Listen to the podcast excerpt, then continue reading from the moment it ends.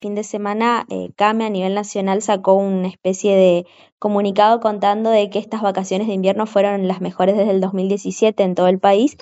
Y queríamos saber cómo lo ven ustedes eh, desde Corrientes, digamos, ese, esos números, podríamos decir.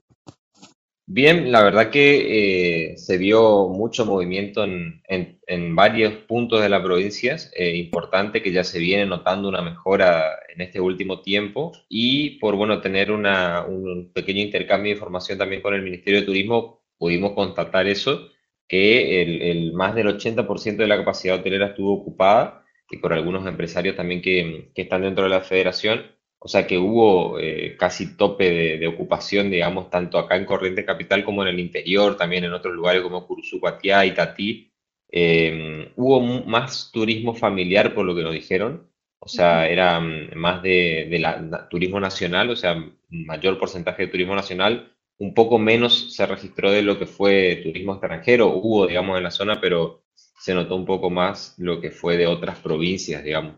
Eh, Capital fue la mayor ocupación, después de los esteros de Liberá también superó el 80%, y Tati también tuvo una, por el tema de la Virgen, tuvo una, una presencia muy alta de turistas, Curuzú, Cuatía también, y después, bueno, San Miguel, que, que es una de las entradas de Liberá también, Colonia Carlos Pellegrini, eh, todo lo que tenga que ver con el, el Liberá eh, mejoró mucho, digamos. Más allá de la situación económica, entonces la gente sigue eligiendo viajar de alguna manera, eh, sobre todo después de la pandemia, ¿no? ¿Ustedes lo ven así?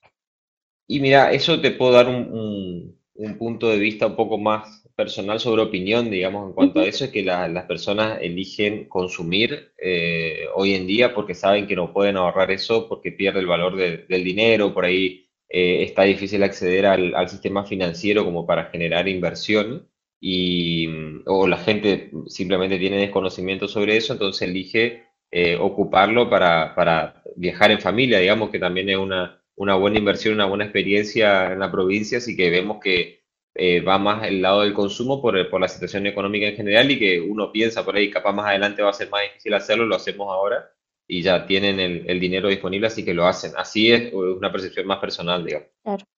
Por último, Fabricio, preguntarte eh, por las juventudes, ¿no? Eh, sé que es muy difícil estimar las edades de, las personas que viajan, pero ¿cómo lo ven ustedes? los jóvenes eligen viajar por una cuestión de, bueno, hay otras prioridades también en este rango etario, digamos.